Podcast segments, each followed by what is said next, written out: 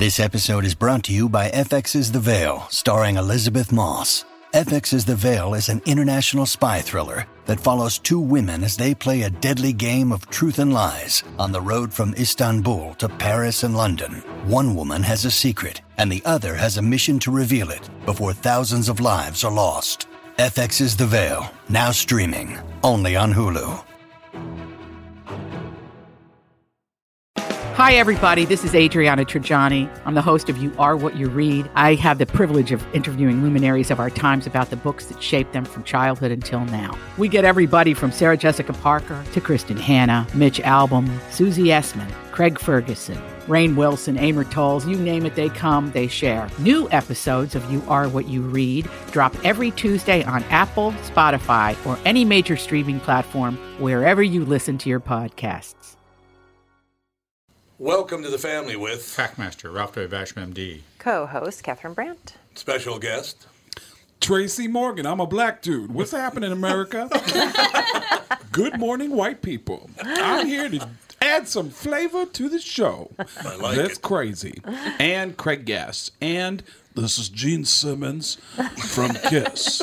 if you miss any part of today's podcast, you can download them now for $59.95 at kissonline.com. also brought to you by Al Pacino. Have you had your Al Pacino Frappuccino?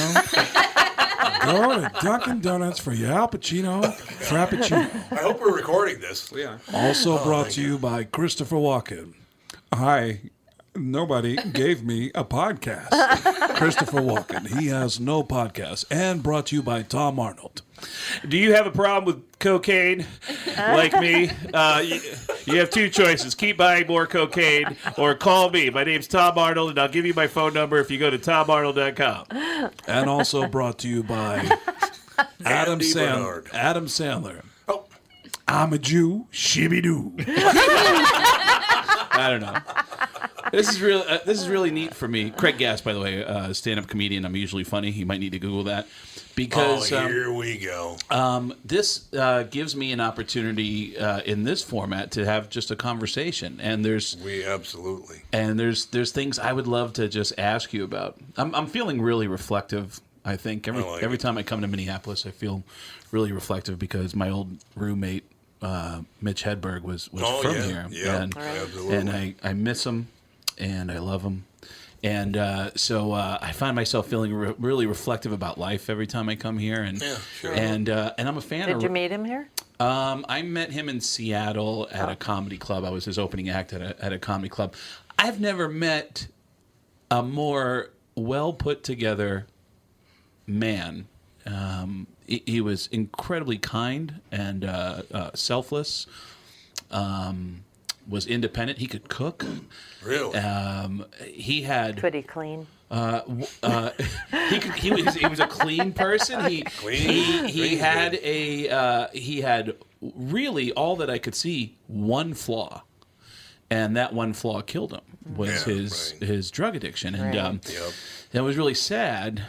Obviously, but when I come here, I I, I end up um, reaching out to his family, inviting them out to Oh, the show, good. and That's good. And uh, but um, I'm also a fan of radio.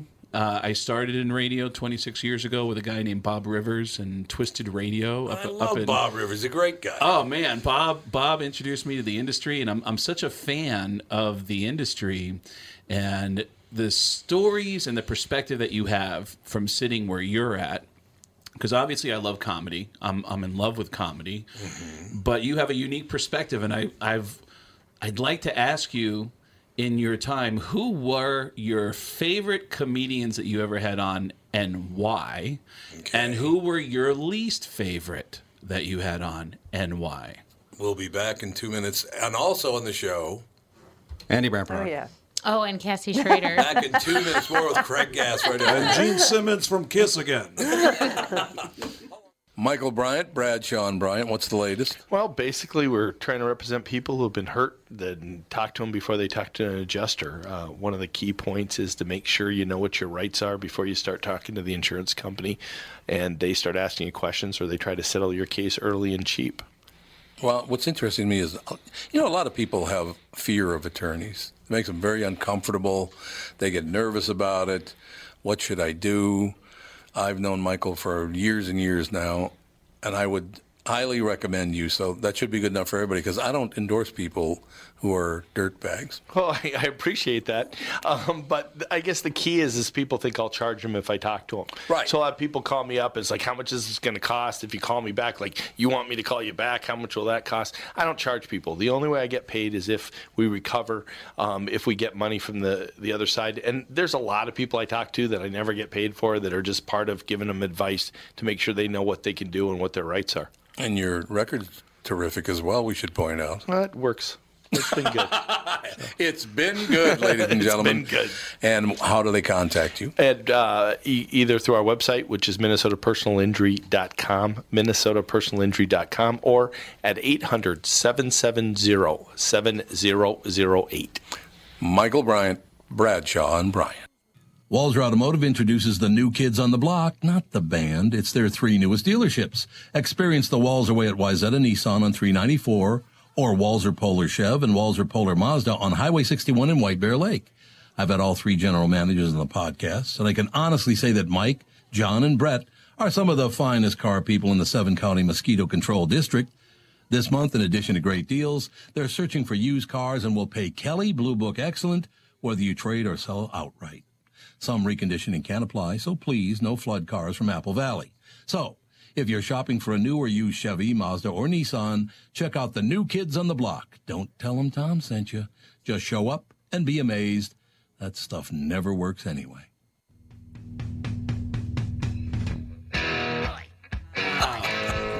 Pretty interesting.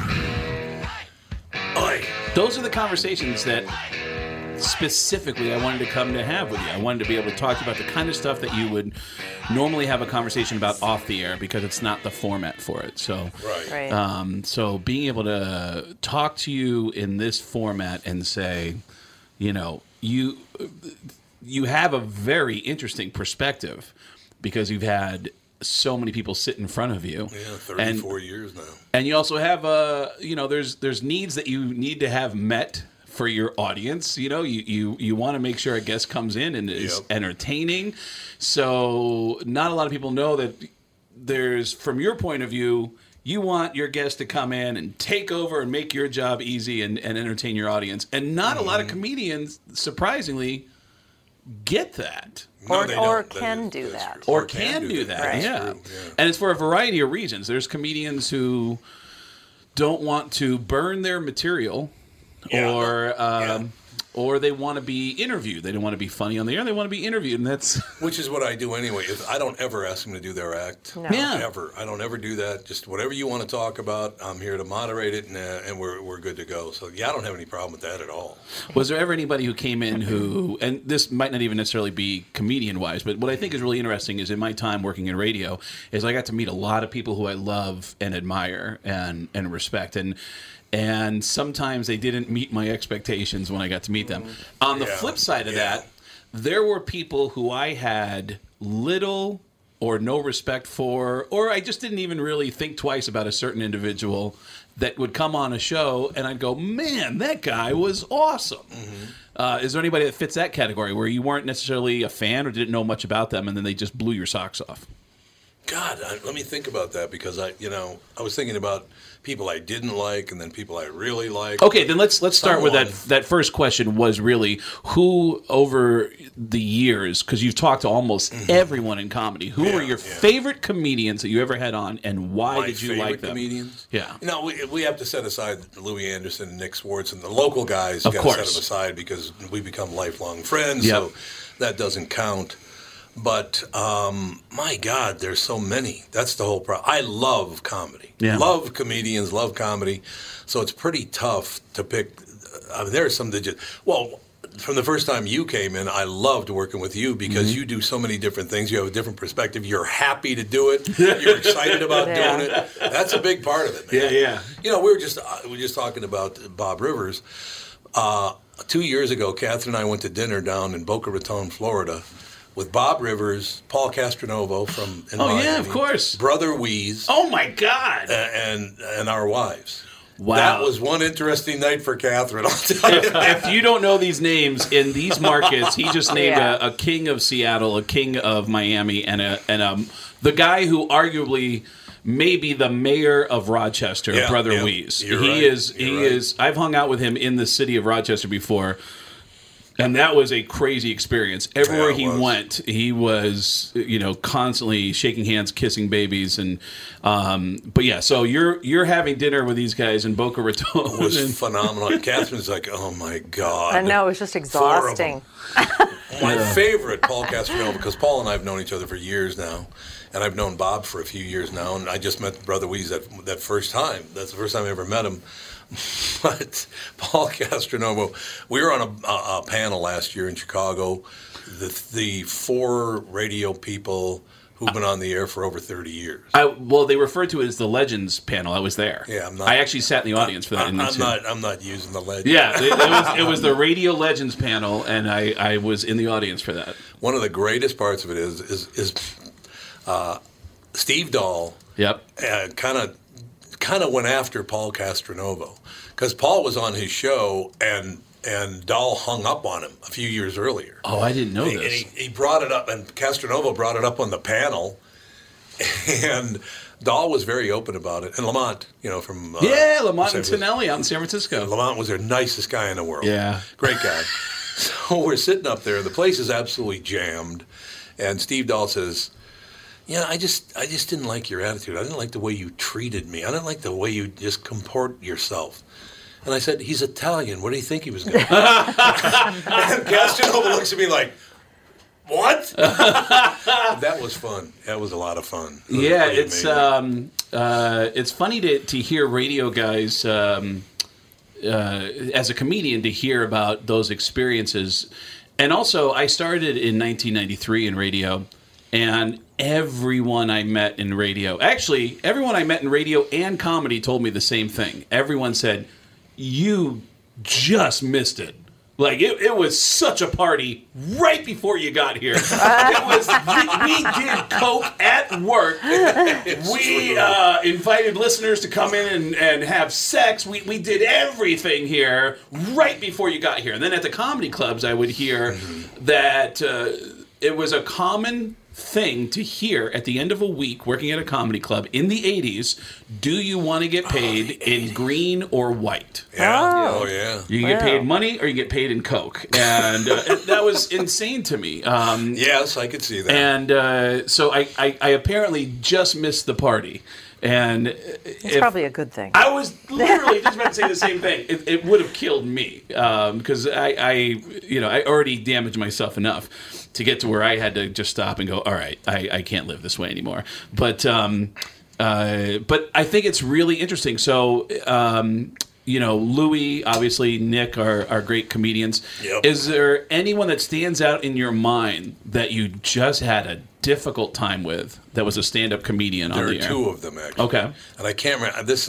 It makes me sad. I can't remember his last name, but he was on Saturday Night Live. His name was Rich, but I can't remember his last name. Are you sure it wasn't Rob Schneider? Was not Rob. I get along with really okay. well. Because Rob, if I can just tell you quickly, Yeah. uh, Rob is notorious for being grumpy. Yeah, he's never been grumpy with me. Okay. Matter of fact, I have his phone number. He gave me his phone number. Okay. Call anytime. But you know the reputation. Yes, I Okay. do. I absolutely did a radio row with friends of mine at the Grammys once. Uh, it was a pre-Grammy radio row, and I had multiple friends call me and say, "Hey, we're broadcasting. Uh, they were broadcasting in Los Angeles from Radio Row. I live in Los Angeles. Can you come down and join us? and Just have some fun." So by the time Rob Schneider walks over to this table, I am just locked into being just Tracy Morgan on the air. I'm just I'm Right. just uh, hey, we're broadcasting live back to St. Louis, and we're being joined by Tracy Morgan and blah blah blah. So Rob Schneider comes over, and they go, "Hey, Tracy, I'm the host. This is my co-host, and this is Tracy Morgan." And I go, "Hey, what's happening, white people?" or whatever I say. Right, right. You know, this Rob Schneider's making me horny. That's crazy. and then uh, and Rob stops, looks at me, and goes, "Wow, that's." He, he kind of smiles and he goes, "Man, that, you know," kind of gives me a, a nod, like, "Wow, I like that." And my buddy asks him a question. That hit Rob the wrong oh. way. Oh yeah, he can be really difficult. Not And- with me ever though. He'd And great. Rob and my buddy start going back and forth. It escalates quickly. Whoops. To where Rob stands up and shouts out, F you! Whoa! I will kick your ass if you keep asking me about that. And they go, Man, we're sorry. We're just trying to ask you about this question. And Rob goes, No, F you, F you, F you. Then he turns and looks at me and goes, It's a good Tracy Morgan. And he walks away. and my buddies go, Man. What an a hole! And I went, No doubt about And I it. went, I don't know. I, I thought he was pretty nice. Ah, he He liked complimented me. before he walked away. No, so, Last- all right. So I there was a guy to named Rick. qualify. He was on Okay. the podcast when was? you felt bad. You were sick. Who was? Rob. No, but he and I hit it off really, really well. And he He's was- call, calls into the show once in a while. was He's terrific. Yeah, and he was involved. He's involved in some sort of vitamin company. Okay. And he was trying to get Tom to take some vitamins so he Oh, could he feel was. Yeah, better. he wanted me to take vitamins. Really? I was yeah, you about, you were like so sick. I was. Yeah. You were about to say I need to qualify. Uh, my my choice for for the my two favorite comedians I've ever. One of the things, and I just talked about this again this week, is I've been doing radio now for 48 years, and there was Wow. well there was about a five year period in there where I just worked at Capitol Records, so it hasn't been 48 years straight, but it has been 34 years on the KQ Morning Show. okay. So I do have to qualify something that when I first started meeting all these people, um, I was floored by the fact like I get to sit down and talk to all these people. Of course. it was unbelievable. So I got to you know. uh, Just because of who they they were, they're no longer with us. But to interview Rodney Dangerfield Oh, my God. and Don Rickles was outta unbelievable. Here. It was unbelievable. I made Don Rickles cry. We were just talking about this this morning because I, well, I just talked about it in here with, with Last everybody hour? here last hour.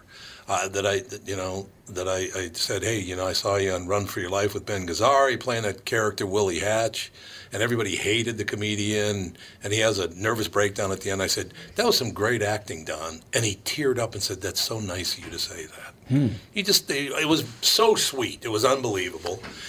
And Did then- he, did he bust your balls too? No, he was. It, it kind of put him in a situation where he just was so grateful that somebody thought he was a good actor. Wow. But he was what a gentleman. And then Rodney Dangerfield was honest to God. Was- I found out later in the day after I, I interviewed Rodney that he had been driving down the street in a rental car and he saw this woman and hit on her and tried to get her, you know, to get in the car. It was my wife.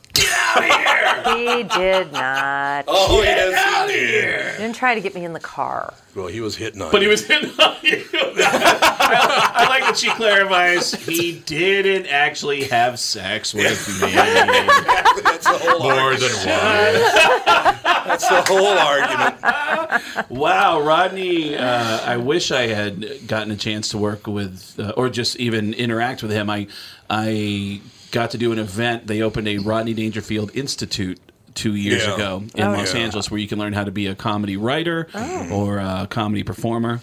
And at the grand opening of the Rodney Dangerfield Institute, we did a there was a live stage performance of Back to School, Right. and Brad Garrett played Rodney's character. yeah. yep. And Brad Garrett uh, does an amazing Rodney Does? Dangerfield. He does, yeah. And they had Paul I like Rodriguez. Brad. They had an all-star cast, and they asked me to read for Professor Terguson, which was Sam Kinison's uh, character. Oh, Yeah. Did they want you to do it as Sam? Yeah, they, and I did it as Sam. and I That's actually, I. I got up in Brad Garrett's face and screamed at him and say it, say it, say it. Oh! And Brad and I had never met each other before. He actually booked me within two days. He booked me to headline the Brad Garrett's Really? Comedy Club in Vegas. In Vegas, yeah. In Vegas, and uh, yeah, Great he- guy. Man, we got along famously, and. Um, uh, Sam Kinison, by the way, I know I'm going down multiple rabbit No, holes that's here. fine. It's a good but conversation. I always think about moments that I uh, there's moments that stick out of my mind as as rare moments that I think, wow, that's really special. There used to be a half hour show on late night on TV after Carson and after Letterman with Bob Costas used to do a show called Later, Yeah, where he I did a remember that. 30 minute Yep. interview, and everybody that Bob talked to invariably would stop and go. How did you know that? They he really seemed to do his homework mm-hmm. on these people that he had on. And he had Sam Kinison on his show. And I thought, what the hell is Bob Costas going to know about Sam Kinison? Bob says, Sam, I used to watch you back at the comedy store back in the early 80s. And back then, your entire act was based on that day's obituaries. And I remember thinking, you know what? This guy's brilliant. But he's never going to make it because he's too dark. Hey, what dark? And Sam sure. stopped and went, "Oh man, how'd you? Yeah, I remember that. Yeah, I, I used to." Uh, and he explained the bit. And this is dark. Apparently, Sam said, "I, I used to go on stage, and uh, be, before I had had an act, I would say I would I would grab the obituaries from that day's newspaper. And I go on stage and I go, I want to thank you guys for coming out tonight. Thanks for supporting stand up comedy." I'll tell you a couple people that you won't be seeing here tonight. and he would start reading off the names of people who just died and go like uh, Esther Goldberg. No, she she didn't catch the bus. She's not here. But, uh, but apparently, if you want to see Esther's work, you can see it this Sunday at Evergreen, and that, it was insane. It was so dark. Not it was surprise, so though. so dark. But Rodney. Um, I got to meet uh, Rodney's widow. I got to. Oh, she's a sweetheart. She is a sweetheart. She actually invited me to come over to the family home and showed me books and books of Rodney's television appearances. He wrote down his sets word for word Really? yep. for every set that he did on the Tonight Show. Um, he and the notes were amazing. The very top of the page would say, "What a crowd!" and in parentheses times two. Yeah. So he'd go, yeah. "What a crowd! What a crowd!" and he, there was that much thinking that went into what he did. And as I went back and researched the movie to get ready to do the role in the live stage reading, it just hit me how perfect Rodney Dangerfield was. He was Oh, God. so relatable, Amazing. even to uh, uh, successful people. You could relate to this never catching a break and mm-hmm. getting no respect. Right. Yep. You know? You know, it's it, it's interesting. The lot of the Oh, only gotta time take a break here. Can you hold? You I hold, hold I hold it. Hold on. Yeah, this is a good one. Hold my ear. Be too. good. Ralph Basham in two minutes. Ralph Greg is Gadd. about to say something shocking Better be good. outrageous. Stay tuned or go to kissonline.com and click on my codpiece. I'll tell you what he says. Back in two minutes. It's Tom Barnard with North American Banking Company CEO and my buddy, Michael Bilski. Michael, let's say somebody has a plan to expand their business this year. How can North American Banking Company get that job done? At North American Banking Company, we'll take time to understand the customer's needs and wants and their plans for the future. Once we have a good understanding of that, we'll try to solve their financing dilemma. We won't take a cookie cutter approach to any financing situation. Wonderful. So if I need cash to expand my podcast, you got a plan for me too? No. God, thank you. I see where this is going. Well, we liked love working with you. We can help any business, including a podcast that's already very successful. Who's better than you? That's what I want to know. You I still are. never liked you though. You are. No, I never. Don't try to make up. I don't. like. Why not bank with my banker, North American Banking Company, a better banking experience, member FDIC, and an equal housing lender. Tom Barnard here for Whiting Clinic LASIK and Cataract. There's no better time than now to ditch your contacts and pitch your glasses. Whiting Clinic is the place I trusted to do this for me, and it's not just me. There's a reason Whiting Clinic is the number one LASIK practice in the United States. Dr. Whiting's unsurpassed experience, the most advanced Contoura laser technology, and lifetime coverage are all backed by Whiting Clinic's best price guarantee. Being the experts they are, they wanted to make sure you have the very best for your eyes, just like I did. Call now for Whiting Clinic's $500 off LASIK savings. If you're like me, not a big fan of glasses and contact lenses, then it's time you found out if you're a candidate for LASIK. And Whiting Clinic is definitely the place to go. Call 855-554-2020 today or visit whitingclinic.com to set up your free LASIK consultation. Remember to tell them that I sent you and save $500 on your LASIK. Offer good for a limited time. Call Whiting Clinic for details. Good for both eyes only. Cannot be combined with any other offer. Now we're talking. Ladies and gentlemen, segment two, Craig Gass in studio. He is at uh, New Hope Cinema Grill Thursday night, two shows Friday night, two shows Saturday, and then he's at the Red Carpet in St. Cloud on Sunday for Father's Day. Yeah, for Father's Day, I'm doing uh, all the tickets are available at getgass.com. Getgas with two S's.com. I like it. Ralph Basham was asking a question. Well, off, off air, we were talking about how just how great a comedian uh, Rodney Dangerfield was, and I remember I grew up in a I grew up in a WASP, you know, ultra white uh, household, and I, when I was about ten or twelve years old, I saw Rodney Dangerfield on the Ed Sullivan Show. Oh man! And I saw this this New York Jew, and I looked at him and I go, "This is the best thing I have ever heard in my life." I was a lifelong fan. Yeah. We were at the Laugh Factory. Oh, this has been set- uh, right before right before he passed. Oh, yeah. At the Laugh Factory, and we're there. We're seeing some comedians. Great show. And and uh, the MC says uh, we have a special guest t- tonight. We have we have Rodney Dangerfield, and Rodney Dangerfield's in the crowd. He gets up on stage. He comes up on stage, shorts on, black socks, these Oh, white old, old man shoes at the time, and he, he's got this loose kind of shirt, you know, just really loose, unbuttoned down, you know, three or four buttons, the hair sticking out. He's a little disheveled, and he, go, and he goes and he, he starts warms up the crowd. Yeah, he and all of his standard kind of jokes, warms Yeah. the crowd up. Yeah. Reaches into his pocket, pulls out a sheet that was torn out of a spiral notebook, oh. spiral ring notebook. Oh. Yeah. With jokes he was going to use on the Tonight Show in a couple nights. Wow. So this man really worked at this craft. I mean, it was it was like so many professionals. I mean, he had he had written these jokes and he said, "Well, I got to try these jokes out because when you when they tell them there, Sure. everybody kind of laughs in the audience, but you you want you want to you know move the move the mark." Yeah. So he goes and he reads through these jokes and he hits so many, he hits that timing he hits that timing. People are laughing. People are laughing. He comes up to the last one. He hits that punchline. There's not a sound in the house. Oh. Not a sound. He looks out. He goes, "Really?" He says, "I thought that was the best one." Wow. I mean, it was just to, to just see an insight for someone of that stature Right. to expose himself to that vulnerable, be vulnerable Yeah. to Wow. do that. I mean, And how bomb. important that well, how important that is for comedians to do that because Jay Leno worked at the at the uh, uh, uh, Huntington Comedy and Magic Club in, in Huntington. Yeah. Huntington Beach. He did Yeah. every week. He did an. I went. I saw him there. He did an hour, hour and a half. Yep. Every Sunday. Every Sunday. Yep. You know, it was a for so pe- people that are really good really work at it. They're writing, they're thinking, they're trying, they're and then they're retrying, rewriting, and tre- retrying. You know, you, in that process. And I have in the past, uh, comedians I always thought, which what would that the only job they're reason they're doing this because that's the only job they can get. They're Right. goofs, goofs in school. No, true. Well, some of them are like and, that. And, Yeah. the, peop- and Oh, but the people I've met who are truly successful really work.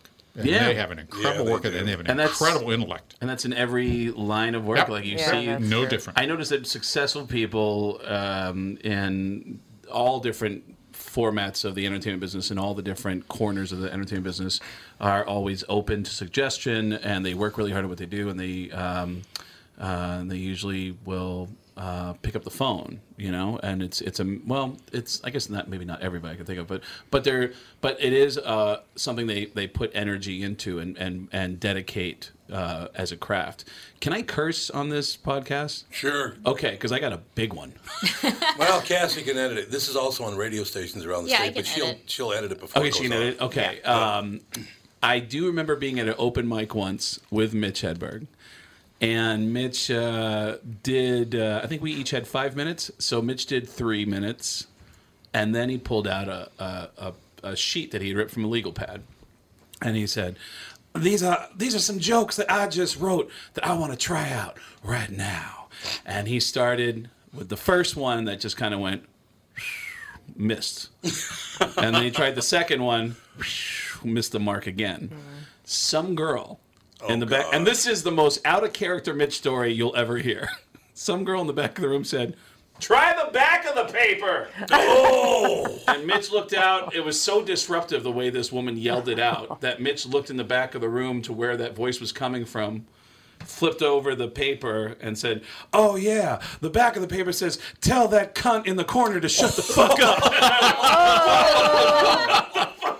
Whoa! Never heard Mitch act like that at, before or since. But yeah, yeah, that's a craft. I, I don't want to get derailed though because Tom was starting to say uh, he said that his two favorites that he got to talk to were Don Rickles and Roddy Dangerfield. You started to say there were two guys who come up in the category of least favorite or just did or missed their mark on the show. And you started to say one of them was a guy who used to be on SNL and his name was Rich something. You Rich- can't remember his last name. Was it Rich Hall? Yeah, there was a guy named Rich Hall. Yeah, Yeah, I, that was actually my second guess was Rich Hall. Oh, you- when you was said before, I was thinking maybe you're thinking Rob Schneider because I know he has that reputation. No, but what Rob's happened with. Rich Hall? Rich Hall came in. He sat in the studio, and the whole time he was on the air, he didn't say a word. He read the newspaper.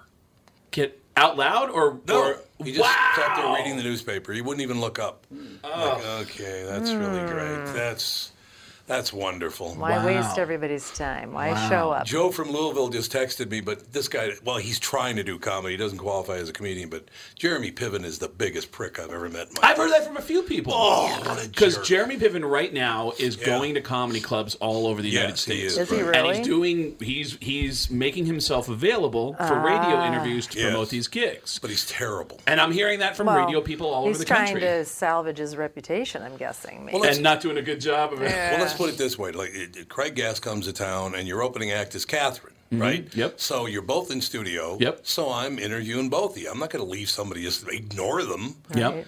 At the end, he stands up and goes, "You know, maybe you should interview me because I'm the star." Get out of here! No! Oh yeah. Oh yeah. Diva. Don't you know who I oh, am? Oh my Wow. God! And I oh, told that him- is a bummer. I told him I'll give you a head start, and then I'm coming after you. Oh, What a jerk! Wow, that is a Uh, bummer. And the other guy that was a complete pain in the ass was a guy named Colin Kane, I Oh, think was God. his name. You know what's weird? I've heard this from another radio guy, and I can't remember you where, go. but but there was at least one other person who said to me, "I didn't like Colin Kane. It Kane." was terrible. Really? He after I interviewed him, he went to the airport, got on the plane, and left town. He never even did the weekend. Really? No, he just he blew it. For I don't know the guy. He said, "You know, uh, I don't feel like being funny today." And I said, "So far, you're doing a great job." With that." I'm agreeing with you. I agree with you. We're You're playing not ball. funny in the least. But he went on and on and on about how he uh, he doesn't usually do radio, and I just you know I get so many people to show up just going on Twitter. I don't need radio, and I, but wh- and I said, why'd you come in here then? I don't really understand. And he, I said, get lost. So he got up and went to the airport and flew back home. Never made the appearance. Rick You Bronson's were House of Comedy.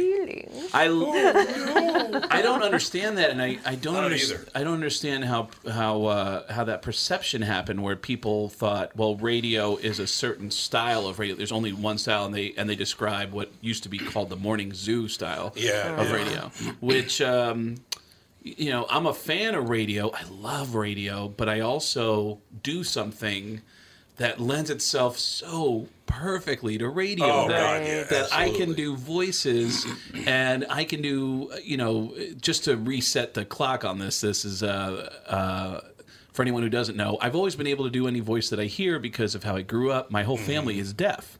And growing up in a deaf family, I couldn't learn how to talk for my family. Right. I learned how to talk by copying all the voices I heard on TV. And when someone like Tom understands when I say to him, "Can I come on during Super Bowl week and just come in as a bunch of different celebrities It was phenomenal. saying awful things?" And Tom said, "That would be great." Yeah. And he understands that everyone's going to be driving, going, "Oh, "Holy, of course they're here! It's the Super Bowl! Why would they be here?" Everybody thought they were all in studio. Yeah, with that, me. that Oh, Tracy that's Morgan was in the studio, and and I'm trying to Christopher give it away. I'm trying to show my hand by saying, "Well, you know," Tom says, "What are you going to be doing in New Hope, Tracy Morgan?" Uh, well, I'm hanging out Tracy with, Morgan. with Craig Gass. Craig doing a comedy show inside New Hope. I'm going to be in the parking lot making a porno. so you want to see comedy? Go inside the New Hope Cinema Grill. You want to be in a movie called Men in Back? Come out to the white handy van in the parking lot and bring your own shoehorn. and people showed up to the club looking for a white handyman in the parking lot. yeah, God yeah, it's Christopher all. Walken. I was saying, and then I and I, I already said this on the air on KQ a couple days ago. But one of the voices I did, the driving, I just feel comfortable doing the voice was of Tom Arnold. uh, who has a history here in Minneapolis, He and as. Tom Arnold, I spent uh, the entire broadcast going, man, you know, uh, all these uh, celebrities uh, coming into town. It's uh, I was actually at a Cocaine Anonymous meeting last night uh, with Fran Tarkenton. I know this is hard to believe, but Fran loves crack cocaine. I probably shouldn't say that out loud, but Fran loves crack, and his sponsor is uh, is uh, is uh, O.J. Simpson, who's you know addicted to murdering people, and uh, you know whatever. And I, I kept naming any sports guy I could think of off the top of my head, and putting them in a cocaine anonymous meeting, in an alcoholic anonymous meeting, in a sex addicts meeting, and. Uh, after we got done with that broadcast, the real Tom Arnold got flooded with angry tweets saying, "Hey, a hole, it's supposed to be anonymous. How about you keep your mouth shut?" And Tom Arnold fought everybody and said, "Hey, uh, did you notice that Sam Kinison was on the air? and That guy's been dead for 20 years, you moron. That's a comedian. His name's Craig Gass, and he's performing in New Hope, you jerk." And uh, oh, and I loved it. And I love doing. I, I, you know, I I would actually like to come back and do that. You know, if you had time at the end of this week, I'd love to come in and do more of that. That is so Oh, much should. fun. Yeah, you to, absolutely to just should. come in and, and just come on as characters that can. They don't have to be the focus of the whatever the the each break is about. Mhm. They can just be in the background chiming in on all the stories and everything that's being discussed. And everybody can take their own angle. Anything you say, Gene Simmons will say, "I can make money off that." Any, anything that I have uh, made money off that. anything that you're discussing on the air, Tracy Morgan can come in and go, "I can have sex with that." You know, it's like everybody can have their own angle of how they respond to everything. So I love, radio for that. But um, I do too. it's uh, it is fascinating to me how many people misunderstand the the power that radio has, and um, yeah, it still does too. yeah. It's pretty amazing. yeah, and it's uh, and also by the way, when I mentioned that era of radio where it was drugs everywhere, like how do you how did you survive that era? I didn't do drugs ever. Never. I was not. I smoked a little pot. That was about it. And I was, was never it? a cocaine guy. Even in the record business, it was everywhere. Really? But I had the thing about that was weird about the, the record business is, is the drinking did get out of control. There's Yeah. no doubt about that. Because you would come into a party like Boz Skaggs was in town one time. I got a call. Hey, Boz having a deal at his uh, at his hotel suite. So come on over, and I went over there, and I walk in. They said, "What, what do you want to drink?" And I said, "Oh, no, excuse me." I was on the phone still, and they said, what, "What do you want to drink?" I said, "Yeah, just a couple of Heineken would be good." I get there, and the entire tub is full of Heineken. Really? It's not just we'll get a six pack. Is like fill the thing up, and I'm the only one that was drinking it. I mean, it's like you know, like okay, well, I didn't drink at all. ah, turncoat. Way to social responsibility there. But yeah, it was a different era, man. And did you did you end up working with people who struggled with addictions and that? Oh, yeah. yeah. Yep. And then and and they were just. I think that people like me who have that personality are just different than other people who, who don't understand it. And it's amazing. There there was a guy in Fort Myers, Florida, that I met years ago when I first got clean. Mm-hmm. Um, I had a heart attack. Uh, Oh God, really? That'll do it. yeah. I think I should slow down. Well, and, and here's How old were you? I was 32 when I had the heart attack, and then uh, and here's the really ridiculous thing: I got sober on the two-year anniversary of my heart attack. well, so yeah, that's good. I, the, the heart attack scared me straight for a long time. Yeah. I was in a really uh, unhealthy relationship with this crazy, crazy girl, and I relapsed to get back at her. Stupid. Um, and uh, and then I got on the two year anniversary, a light bulb came on.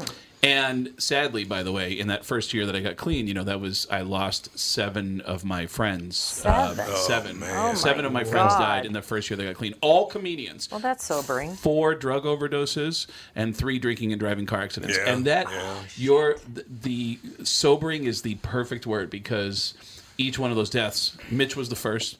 Yeah. Each one of those deaths made me go, "Wow, I, I can't really turn around now." But there was a guy in Fort Myers who I met, uh, who I'd heard he, he had a he had a, a huge reputation for being a very popular local radio show host.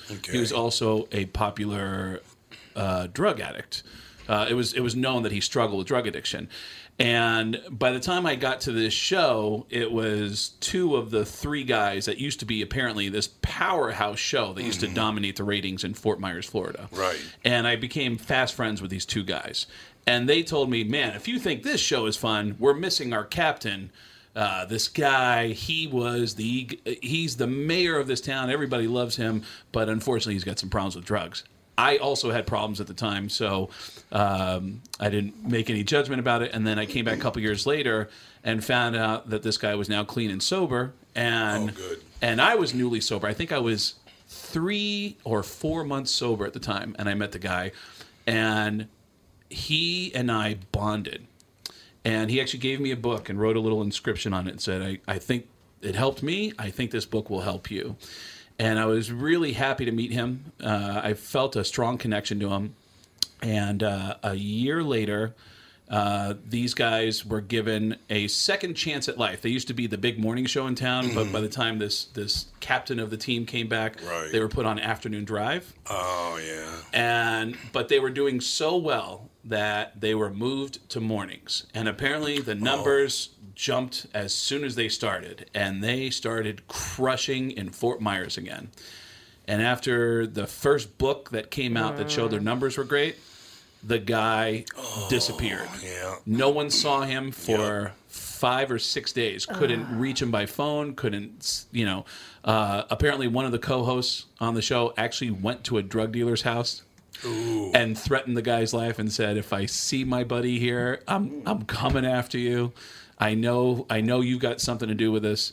And uh, he finally called in and said, "Hey guys, sorry, I, I messed up. I'm I'm back on drugs again." And he was dead within a month or two after Oh, that, God. and um, and he died on the day that I got one year clean. And uh, I went to Florida. I found out where he was, uh, where he was buried, and I put my coin Yeah, you're, in you're the ground. sober coin. Yeah, Yeah. in the ground. That's a Yeah. great idea. Yeah, and because he helped me, he helped me get to where I needed to go. Hi, it's Tom. After achieving my goal of losing 92.5 pounds in less than five months, thanks to the Sheehy brothers and the amazing staff at Nutrimost in Plymouth, I'd like to encourage you to let Nutrimost help you shed those unwanted pounds too. Besides eating fresh foods, another one of the reasons that the Nutrimost weight loss plan works so well is the one-on-one coaching that you receive.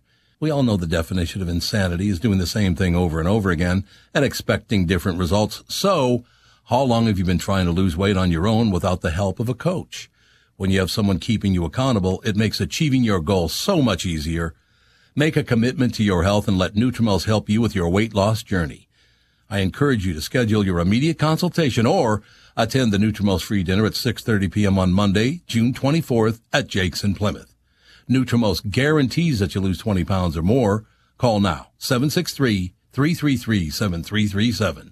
Tom here for Sabre Plumbing, Heating, and Air Conditioning. Right now, Sabre and Bryant are teaming up to offer 0% financing for 36 months when you buy a new Bryant furnace. This is the perfect time to replace your old furnace with a new trouble-free, energy-efficient furnace from Sabre. And when you buy Bryant equipment, you're getting one of the most trusted names in the industry. This 0% offer is available for a limited time. Call Sabre Plumbing, Heating, and Air Conditioning to find out more, and please tell them that Tom sent you. Sabre and Bryant, whatever it takes. It's amazing how many talented people that you will meet in life, in radio, in comedy, who you go, man, this guy's on his way, but they can't get out of their own No, way. no doubt about that. Uh, drugs, anything. They just, you know, m- maybe a lack of motivation, a lack of focus. They can't get out of their own way. Well, I think part of that might be like remember the first time or the first week you walked out on uh, on stage and saw you know several hundred people and you go they're here to see me. Yeah. That's a hell of an impact on a human being, man. Sure. You walk out and go they're all here to see me and it it does bother you a lot. Yep. You're like why do I Well- you start questioning yourself. Well, the pressure. But That's a real thing. Pressure, but Tom is also bringing up something that's that's a really good point. I was always aware of what people thought. You know, there, when when you hear somebody who says, you know, they don't like you, or through other friends, you find out somebody doesn't like you for one reason or another, and Uh, if three or four of your friends look at you and go, "Man, that that guy really hates you," then that guy probably hates you. Yeah. Right. And then to see because something changed in my life, that person now wants to be my friend. We'll just roll through. Okay. We'll throw. We can do that, can we, Cassie? Just roll through to thirty and then edit in the. Okay, good. Just keep going. That's good. Sorry. years later to, to that's all right uh, years later to find out that the same person who for whatever reason doesn't like you as a person now Right, wants to be your friend Yeah. you sit yeah. there and go well wait a second I, I i know you don't like me but now because i'm doing really well in this area of my life you want to hang out with me Yeah. and I would Yeah. have people that, again, I know they don't like me. I've heard the stories. They never approached me. They were never friendly to me. And I would hear through the grapevine, well, that guy doesn't like you for this reason or that reason. And that person would years later come to me and go, man, I am so proud of you, man. I, I was telling my girlfriend, hey, I've known that guy since the uh-huh. beginning. Yeah, it's a different deal And, then, and? I knew, man, I'm so proud of you, man. I'm so happy for you. You know, you have people that you just, and you just, you do start to question, like, man, this is weird because I know you're not being sincere. I know you don't like me. right. So it does mess with you when you wonder, like, you know, why are these people here to see me? Your own insecurities come to the surface about, you know, I've actually Oh, talked yeah. to Louie Anderson about this a lot Yeah. Oh yeah. uh, about sometimes when you, you you can sometimes not feel good about yourself and be standing on stage in front of a crowd of people that are just laughing and Mm-hmm. and cheering, and then you know for whatever reason you might feel something inside that just doesn't line up with that. But um, but Now, it seems like a lot of comedians have a lot of, you know, issues. Yeah. in- they're insecure. Yeah. They're this way. I think you have to give some people just some latitude because, like you said, if maybe they were doing a lot of drugs when they met you and you're sober and they're jealous of your sobriety. Mm-hmm. Yeah. It could be anything. Yeah, I think over time I've I mean, I'm a pretty happy person for no other reason than the fact that I, my my compass has always been set to we're all going to die. and for some reason, Yeah. knowing that has always kept me deeply appreciative for little things in life, friendships, uh, a good meal with a friend Yeah, or a couple friends that you care about, laughter, uh, sunsets.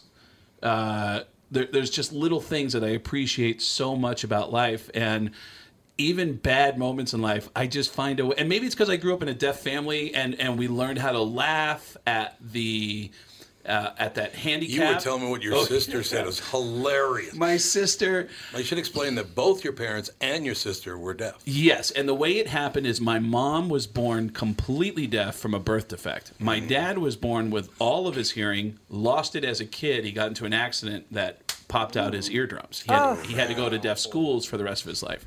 So he met my mom at an all deaf high school in New York. They had my sister first. My sister's born with my mom's genes, completely deaf. And then I'm born with my dad's genes, with all my hearing. So I'm the only one in my family who can hear. Uh, and uh, there's a couple of interesting things that happened there. Number one, It's true, yeah. being the only person that could hear, I ended up being the interpreter for my mom for her divorce Oh God. when I was four years old. Ugh, and I, four? I was four, and, and it Oh, wasn't. God. It wasn't. Uh, I didn't go to court with my mom. This was uh, when she had to talk to lawyers. Deaf people now have a have this. Um, way to communicate with the outside world where they use something Yeah. called a relay service. They contact a relay service and it's an operator who can contact the outside world and vice versa. But before that, she had someone in the house who could hear and she'd say, I need you to make these phone calls for me. And I'm four years old getting this huge vocabulary lesson. Plus, my mom is standing on top of me going, Tell him your father's a son of a bitch. And I was like, okay, You got it. Screw this guy. I'll help you, mom. And, uh, uh, but my sister, uh, I always say, like, people get sensitive when I talk about growing up in a deaf family. Meanwhile, the most insensitive deaf jokes I've ever heard were from my own deaf family. My sister last year, I threw my sister a surprise birthday party. And uh, which you can argue everything to deaf people is a surprise. but I threw a surprise birthday party for my sister. At dinner, my sister is sitting across the table from me. She's signing to me in, in sign language. And she says, Do you want to hear a good joke? And I said, Sure. And then she said, Me too. And I was like, Oh my God. What the hell? Like, oh my god! And I remember saying to her like, "That's a good joke," and she went, "Eh, that old deaf joke." Like, she thought it was like a hacky deaf joke, and I went, "No, that's a great joke." a Like, great joke. but I've always been somebody who appreciates uh, even failures in life because I know that failures are great lessons, and I personally get a huge kick out of bad shows. Even hearing about a bad show, you know, like I, I did a show once in Oklahoma. Was it? Yeah, it was Oklahoma City. I had a guy opening for me in Oklahoma City who he's on stage and I can tell there's something going on on this side of the stage that this guy is distracted by. He keeps he's doing his set, but he keeps looking down and then finally he just stopped and went Ma'am, am, am I that ugly that you won't even look at me? And he goes, well, I mean, she won't even look me in the face. Like, what are you, freaking blind or something? Oh God. Oh, are you blind? Oh my God. And the whole crowd freezes. And the guy makes one of the biggest rookie mistakes. He tries to go back into his act and says, Oh, So you guys ever go to Walmart and everyone, who cares about Walmart? You just made fun of a blind woman. He goes, I'm sorry. I'm sorry. I'm sorry. Nobody's laughing except for me and two no. other comedians in the back who are laughing our asses At the situation. Yeah, Yeah. I, I think my favorite bombing story, unfortunately, didn't happen to me. It happened to Dane Cook. Um, I feel like I heard it drop in the audio. Can you still hear me okay? Yep. Um, Dane Cook had a story about a club we all started at in New York. It was in New York, but it was called the Boston Comedy Club. It was it's actually featured on the TV show Crashing now on HBO. And Dane had an amazing story about being on stage one night on a Tuesday night at 1.30 in the morning. He's performing for six people. Oh, it's everyone in this room is the comedy crowd. people. Six people. One of the six people, it should be noted, had all of their groceries on the table. because people walk by in front of the comedy club. Hey, comedy show, come on, comedy show, no cover. And the guy's like, "Ah, I got my groceries. I'll help you with the groceries. Come on, in, look at it. Here, just two drink minimum. Come on, like you know. So the bouncer helps this guy with his shopping bags and puts it on the table and lets the guy sit down and watch the comedy show. Dane Cook is bombing. He's got no energy from this crowd. One of the audience members who is hammered gets up, starts stumbling to the restroom, closes the door, and starts violently vomiting in the bathroom. to where the other five people in the room are, are they can't watch Dane. They're, they're worried about this guy because they keep hearing. And then the noise finally stops. There's a pause before they hear Oh, the toilet flushes. The guy comes back out, starts stumbling back over to his seat. Dane is just standing on stage watching him, and he goes, "Are you okay? are you? Are, do you feel okay? Are you?" And the guy goes, "Oh no, I just, I had some bad comedy." And everyone goes, "Oh, yeah!" The crowd high fiving each other. The guy with the groceries is throwing his groceries in the air. It's like they just owned him. They just owned him, and I just, oh my god! If you oh. can't At least he laugh at that and go, you know what? That's just an awesome moment. That That, was- you know, it was a great comeback. You have to enjoy moments like that. So. I, I think the name of this episode should be Craig Never Shuts Up. This is. Uh, no, I, think it's a great segment. I, I You know, apologize. while you were talking about you know radio and people in radio and, and all that stuff, we were talking. You were talking about that. While you were talking about that, I got a bunch of text messages. Uh-oh. Uh The the program director sends me three text messages. Uh oh. Because the book just came out. The spring book just came out. Awesome, woohoo, fuck yeah. wow. Then I get another one from the sales department. Nice month. really? It's like nothing will ever change, Don't, man. yeah, your sales department will never kiss your Wait, butt. wait a minute. You don't have a 100 share? What's No the matter what. problem? Wow. Isn't that hilarious? Yeah, it's, just- amazing. It's it's Yeah. really amazing the different uh, the, and I'm always obsessed with those mechanics and all those uh, uh, different things going on behind the scenes, which is why I love hearing stories about Right. beyond what I listen to on the radio. What is your perspective? What, what what did you wish you had more of from one guy or another, and and who came in and blew your socks off that really knew how Right. to you know, I mean, the stories about Rodney. Um, Norm Macdonald had an amazing story uh, that was similar to yours about just seeing him show up one night, except that Norm was at the improv the day that Rodney Dangerfield got married. Rodney actually went from his wedding in a tux to the improv to do a set. And, and I wish I could remember the entire bit that he did because Norm described it, but I just remember the first line. So Rodney walks in with his bride wearing a wedding dress. They go, ladies and gentlemen, uh, he just straight from his wedding.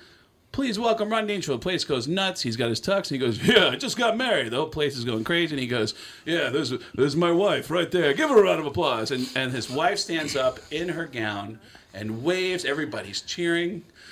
And then as the applause starts to go down, Ronnie goes, Yeah, but she's no prize. he starts bagging on her.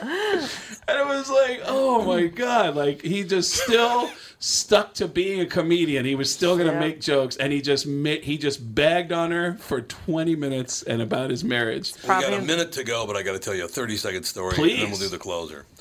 Jeff Cesario. Yes. Walking down the street with Jerry Seinfeld in New York. Okay. Right? Seinfeld, Cesario walking down the street. They run into Rodney Dangerfield.